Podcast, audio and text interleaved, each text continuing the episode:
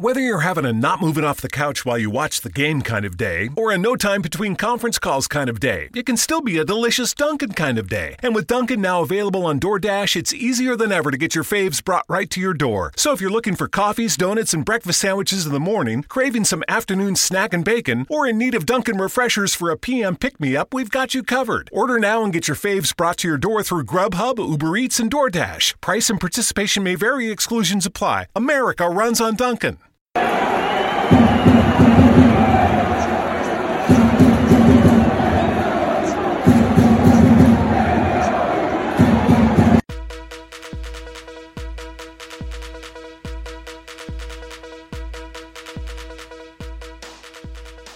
La puntata numero 25 di TN Radio, il podcast di Toro News, un podcast, la puntata Camille Glick, così l'abbiamo voluta dedicare al nostro ex capitano.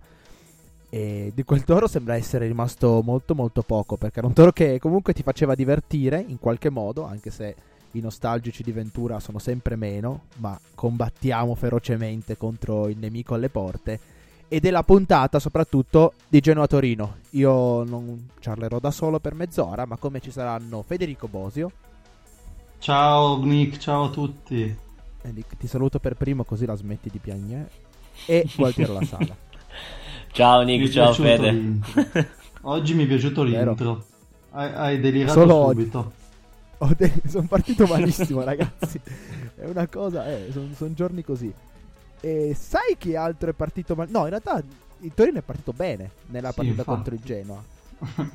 ha, fatto un po', ha fatto un po' la partita che ci aspettavamo facesse contro una squadra che ama gestire il pallone e dettare i tempi di gioco. Ha soffocato qualsiasi tentativo, almeno nel primo tempo. Poi, quando è calata l'intensità fisica, nella seconda parte, in Granata hanno sofferto. Hanno rischiato prendendo due pali. E poi con un colpo di testa sfangatissimo di Bremer da calcio d'angolo hanno portato a casa tre punti che... Madonna, vabbè. Forse tra i tre punti più brutti che si siano poi mai visti. Gleison, eroe Gleison. No, come partita è stata veramente, veramente brutta. A me non è piaciuta. Nel primo tempo ho visto sì convinzione, ma una difficoltà incredibile a rendersi davvero pericolosi davanti. Eh, a parte appunto Ansaldi, che secondo me è sempre il giocatore che riesce a salvarsi anche quando la squadra va, va a picco. Mm, escluso que- quegli episodi lì, il Toro ha creato veramente veramente poco eh, in attacco. Ha rischiato tantissimo, soprattutto nel secondo tempo. Ma secondo me, io adesso, dato che vinciamo davvero così poco, voglio vedere per una volta il bicchiere mezzo pieno. Abbiamo preso tre punti brutti, ma proprio sporchi. Ma l'importante è che siano arrivati tre punti. Cioè, adesso non me ne, non me ne vogliano i, i- gli amanti del, del bel calcio, ma a volte giocare, giocare male e far tre punti è un po' una goduria. Perché per le tante volte che abbiamo giocato bene e abbiamo preso pannocchie, come si suol dire, Esatto. mm, ma, eh, non prenderle una volta, ma, ma prendere tre punti non è male. Esatto, esatto. Io torno dopo una settimana di stop, sono molto caldo ma sarò molto breve. Non è vero. Cosa? Sì, no, io allora sono riuscito a vederla a tratti, ho visto tutto il primo tempo, ho perso il primo quarto d'ora del secondo e poi mi sono riattaccato al sessantesimo e in quel quarto d'ora lì ho letto, poi ho visto gli highlights, Genoa clamoroso, due pali, attacchi su attacchi, però no, a parte Esatto. questo... ehm, L'assedio di Tiago Motta. allora, nella situazione in cui eravamo contava solamente vincere, sinceramente.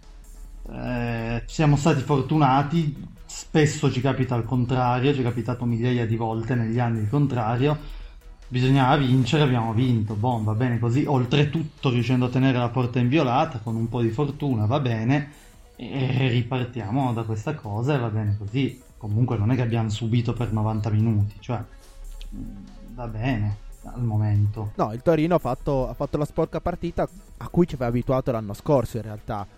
E, e con- si conferma una squadra che quando si tratta di distruggere qualsiasi cosa le si pari davanti sa ancora fare il suo, come ha dimostrato la partita contro il Napoli, come ha dimostrato il derby.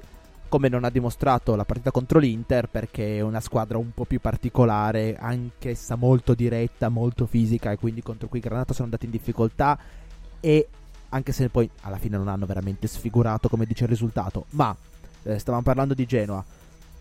Io ho visto, ho visto qualche piccola cosa che va bene e tante cose che non vanno bene perché sembra una squadra che appena salta un meccanismo nel pressing, per esempio, si aprono delle praterie, tutti devono correre all'indietro. Quando gli attaccanti del Genoa ricevevano fronte alla porta, si sono scatenati a Gudelo, eh, si è scatenato Favilli, sono, che sono presi due pali, poi c'è stata anche una parata importante di Siricu, come al solito. E non è stata, non è stata una partita facile, diciamo che sembrava una partita indirizzata verso lo 0-0, salvo poi...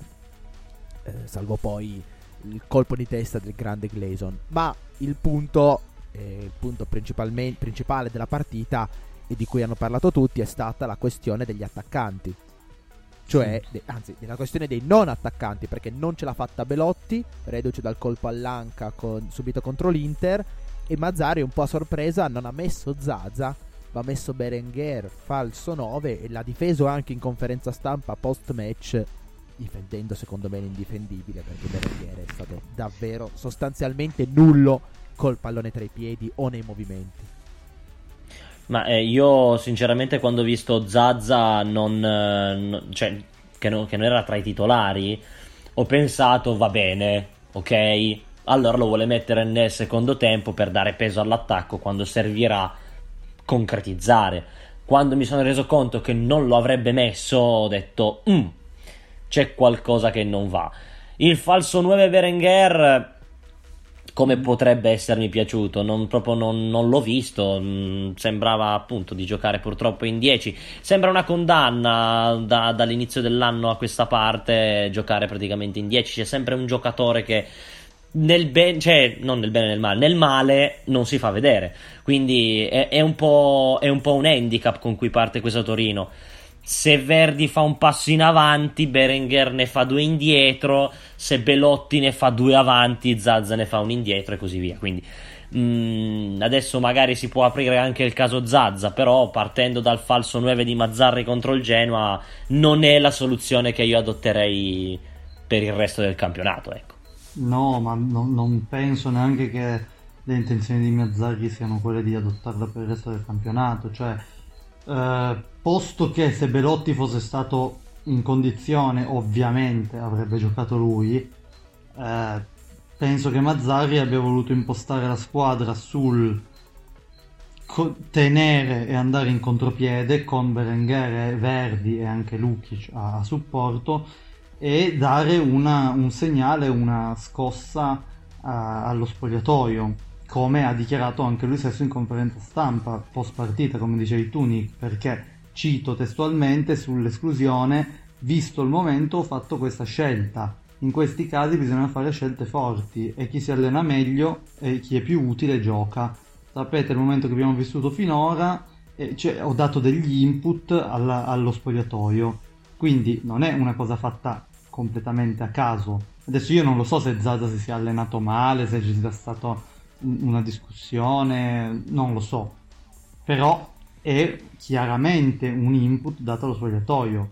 Probabilmente non c'è Belotti, allora gioca Zazza, e invece no, do un, un input, do un segnale che questi giocatori si sono allenati meglio e metto questi giocatori rispetto a Zazza. Poi da qui a secondo me si sta montando un io lo, un io lo capisco questo discorso che No, cioè, no, scusami, sì, Nick, volevo solo dire, secondo me, da qui a montare un grosso caso, a dire già Zaza se ne va sicuramente a gennaio, c'è crisi profonda tra Zaza e Mazzarri, mm, secondo me è un po' eccessivo, si vedrà nelle prossime partite. Non credo che di punto in bianco Zaza sia completamente fuori dai radar, ecco. Sì, sicuramente non trarrei conclusioni da una partita, da una decisione. Diciamo che però è sembrato strano perché il falso 9 ha eh, un, uno scopo preciso nel, nello schierare, nello schierare una, una, formazione del genere. Perché il tuo attaccante in realtà diventa il tuo playmaker avversario. Abbiamo tutti in testa l'esempio più fulgido che è quello del Barcellona con Messi. Ovviamente su un altro, un altro pianeta, però l'idea è quella, il tuo attaccante o come teorico, va in il tuo- nella finale di, di Champions League eh, anche di quel se- dell'anno però scorso. lì è più particolare già perché lui è un centrocampista vero diciamo, diciamo Messi invece che ha i numeri per fare 20 gol a stagione un attaccante che in realtà si abbassa e ti apre sostanzialmente lo spazio per gli inserimenti dei centrocampisti infatti io quando l'ho visto ho detto che cosa vuole combinare Mazzarri qui ha, ha in mente dei movimenti nuovi da parte delle mezzali degli inserimenti no non c'era niente c'era semplicemente Berenguer al posto di Belotti. Chiaramente Berenguer non può fare il posto di Belotti. Ci sono state delle situazioni imbarazzanti in cui Romero appoggiava la spalla e Berenguer batteva il salto, il record di salto in lungo. Perché Mm. finiva dall'altra parte, finiva la bandierina del calcio d'angolo.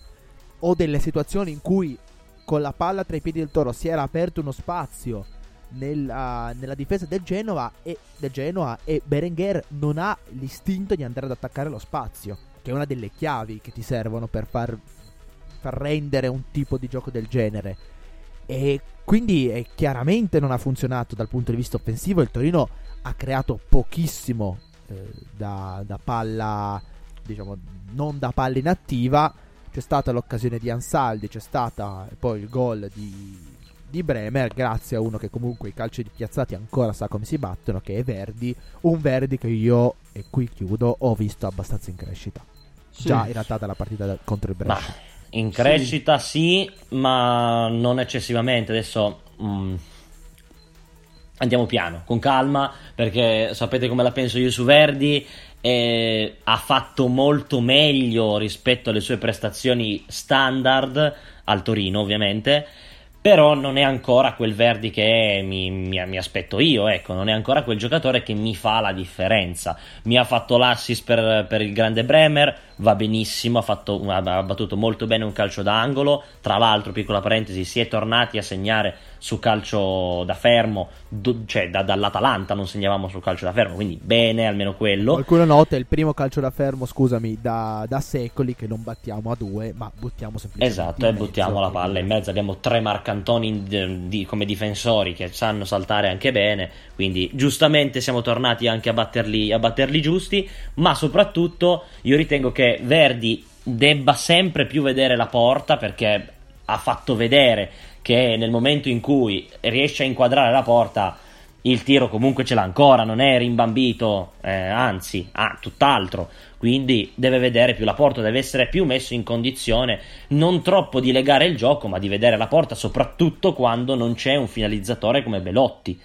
Perché è lui che sostanzialmente eh, mette le palle in porta o si crea le occasioni ed è più pericoloso. Quindi, se abbiamo un giocatore che ha l'estro e la possibilità di mm, eh, trovarti la giocata, secondo me va messo più in condizione di tirare. Detto questo, chiudiamo la parentesi Verdi e chiudiamo la parentesi attacco.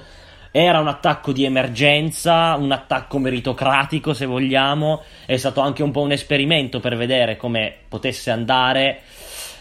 Mm, Mazzarri non credo che volesse ottenere chissà che cosa, però, però comunque ha vinto con un gol di un difensore. Beh, voleva dare un segnale, voleva dare un segnale Sì, perché lui li vede segnale. tutti i giorni in settimana. Li vede tutti i giorni in settimana e ha stupito che anziché Zaza sia entrato Edera all'esordio stagionale.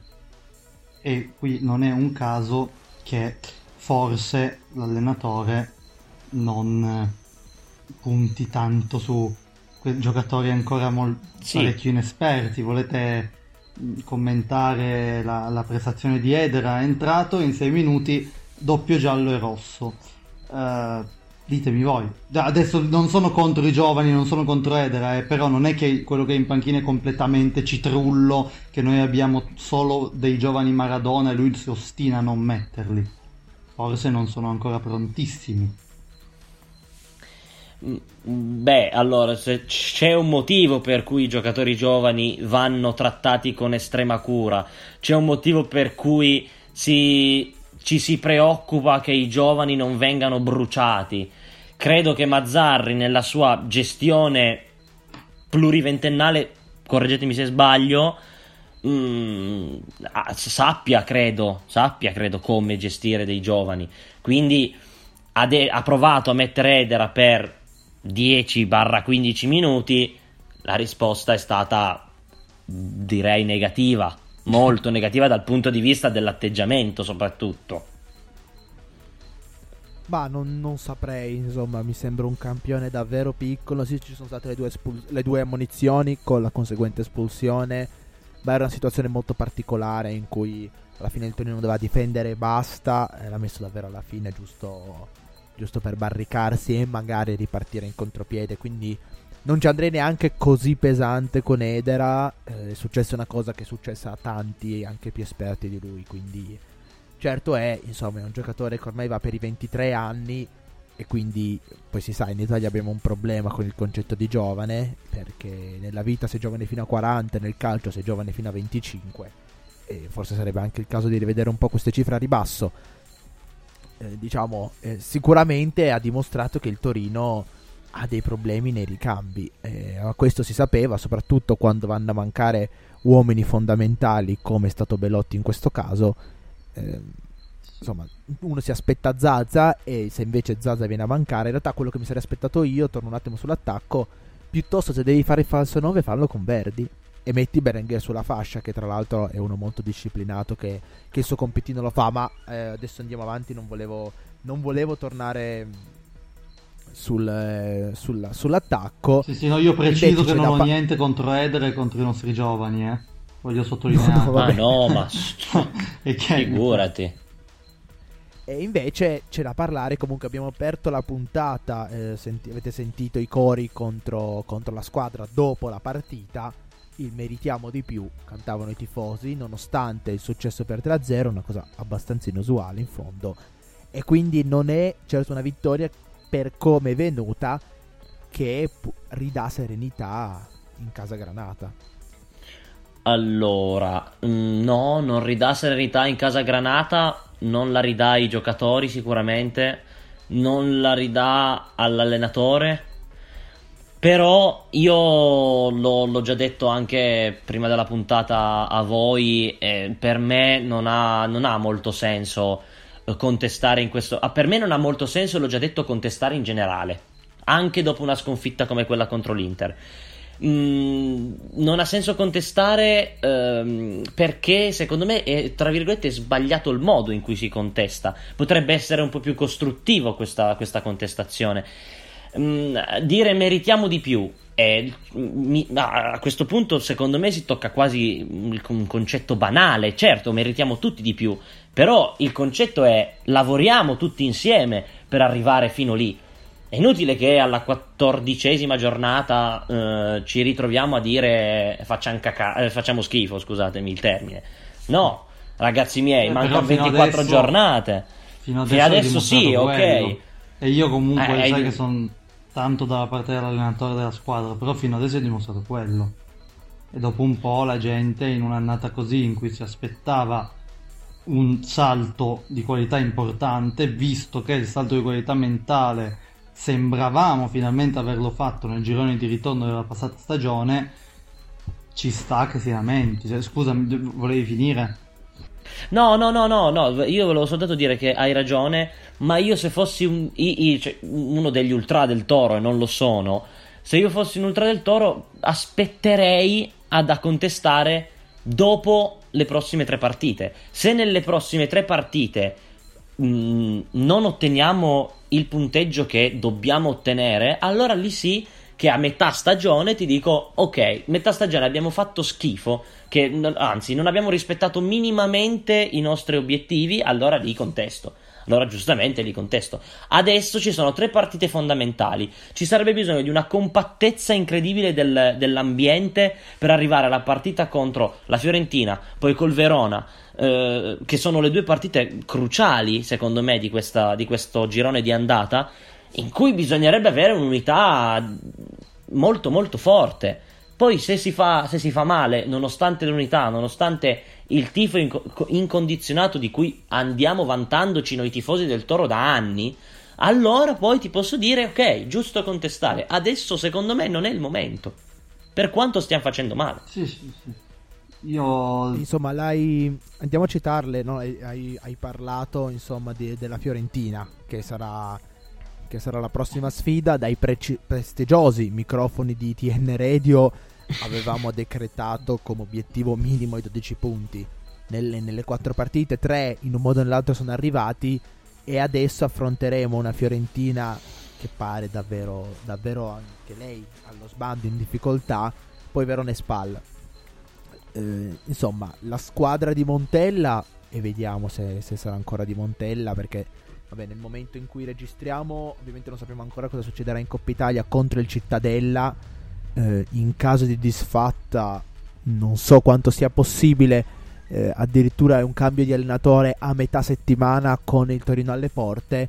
Ma sicuramente eh, la squadra viola non sta bene, anche perché Ribery ha subito un altro infortunio subito dopo essere rientrato e quindi penso lo rivedremo nel 2020. Io voglio dire due cose al volo, proprio velocissime. La prima è che forse per due partite consecutive siamo mh, protagonisti di due momenti favorevoli. Il primo è stato col Genoa, avendo avuto tre giorni in più per, per preparare la partita, che si è visto o non si è visto, ma comunque abbiamo ottenuto i tre punti e quindi è andata bene così. Adesso la Fiorentina ha la partita di Coppa Italia e noi no quindi loro dovranno giocare una partita in più che magari ci sarà anche il turnover tutto quello che vuoi ma una partita in più cosa che potrebbe avvantaggiare il Torino. Detto questo piccolo particolare eh, ho, ho, proprio intervistato Gasbarroni che mi ha detto due partite due vittorie consecutive potrebbero svoltare la stagione. che giocatore. Che giocatore incredibile mio vicino no. di casa tra l'altro. E, grazie per questa chicca. prego prego ci mancherebbe. Ha detto due, due vittorie consecutive possono cambiare una stagione perché basta veramente poco nel calcio per cambiare il, anche soltanto lo spirito emotivo nelle partite. Quindi se contro la Fiorentina arrivasse una vittoria anche un po' più convincente rispetto a quella col Genoa, sarebbero 6 punti in due partite. Il, cam- il, campionato, la classifica tornerebbe a, non dico a sorridere, ma quantomeno a non farci piangere. E ci sarebbe una convinzione più grande. Quindi, secondo me, la partita con la Fiorentina è uno snodo incredibile. Potrebbero succedere mille cose. Sì, eh, beh, io ho poco da aggiungere, sono d'accordo. L'unica cosa è ancora in questo momento il Torino ha eh, bisogno de- della vittoria più che della prestazione. È vero che tutte le statistiche che ha detto Gualti, loro hanno una partita in mezzo di Coppa Italia e vedremo chi sarà l'allenatore dei Viola quello che conterà sarà conquistare la vittoria, non tanto il modo. Poi di fronte al pubblico di casa non sarà neanche semplice, proprio perché vedremo come lo Stadio Olimpico Grande Torino accoglierà i giocatori e l'allenatore. Volevo tornare velocemente sulla contestazione perché voglio fare io a voi una domanda, perché la mia opinione personale è rapidamente che credo che cioè, non sono contrario a, a, questa contestazione, ovviamente non con l'utilizzo di bombe carta, ma eh, perché il Torino fino adesso non ha rispettato gli obiettivi, il, il percorso che ci si aspettava. Sono eh, favorevole, nel senso non contrario alla contestazione i, contro i calciatori e purtroppo devo dire anche contro l'allenatore non capisco personalmente a questo punto, in questa stagione specifica, la contestazione contro Cairo, perché sta prendendo questa piega la, la contestazione contro la società.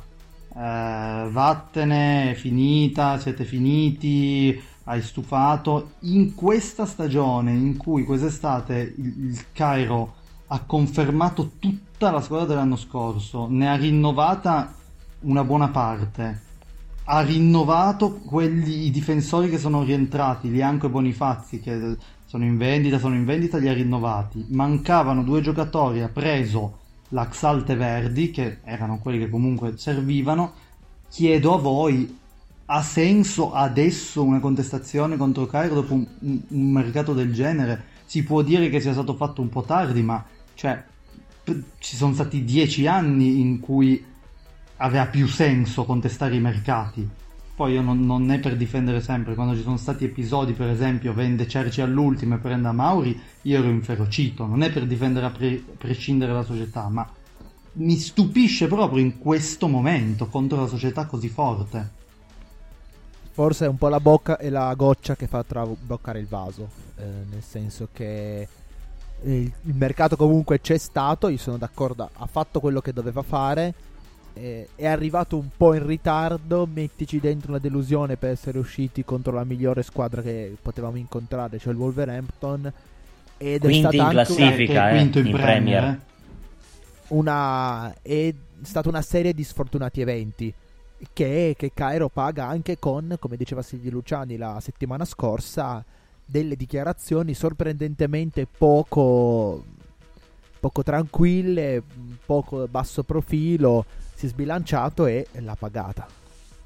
Ma io, io, ritengo che la contestazione verso Cairo non abbia molto senso perché A sono d'accordo con quello che hai detto tu Fede e per, per secondo motivo ma ragazzi, um, me l'ha dovuto dire un altro giornalista che ho intervistato, sempre sembro quello che intervista chiunque, ma, ma ho intervistato un giornalista che si occupa di, di, di Genoa che mi ha detto, ma a me fa sorridere, a noi a Genova fa sorridere la contestazione verso il Toro, ma guardiamo Sampdoria, guardiamo Genoa, guardiamo Fiorentina, guardiamo quelle situazioni dove i presidenti, anche per esempio la Fiorentina, no, è arrivato commisso, sembrava che fosse arrivato il padre eterno, eppure no, non è servito a niente, ha comprato Ribery, non è servito a nulla, cioè, per carità, campionissimo, eh, però anche gli acquistoni, anche i nomi roboanti, se le cose non vanno, non, non è colpa del, del presidente, il presidente fa quello che A, gli viene richiesto e B, quello che può,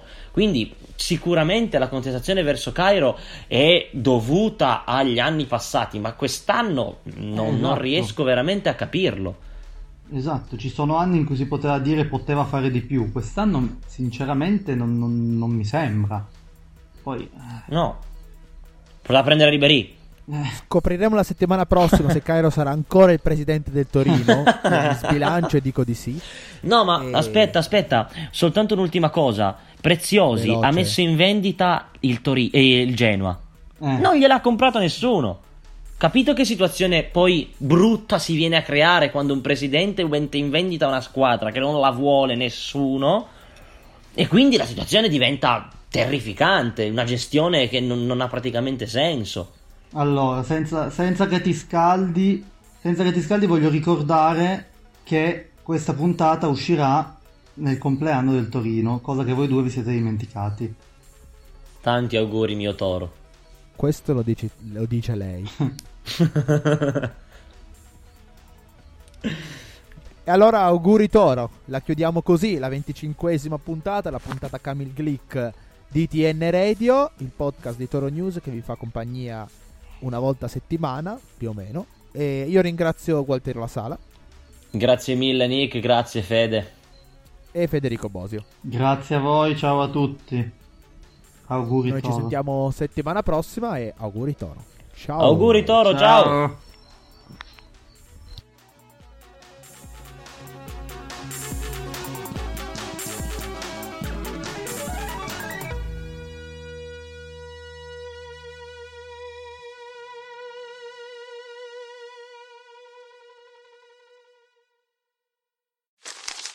Me, me, me, me, me, but also you.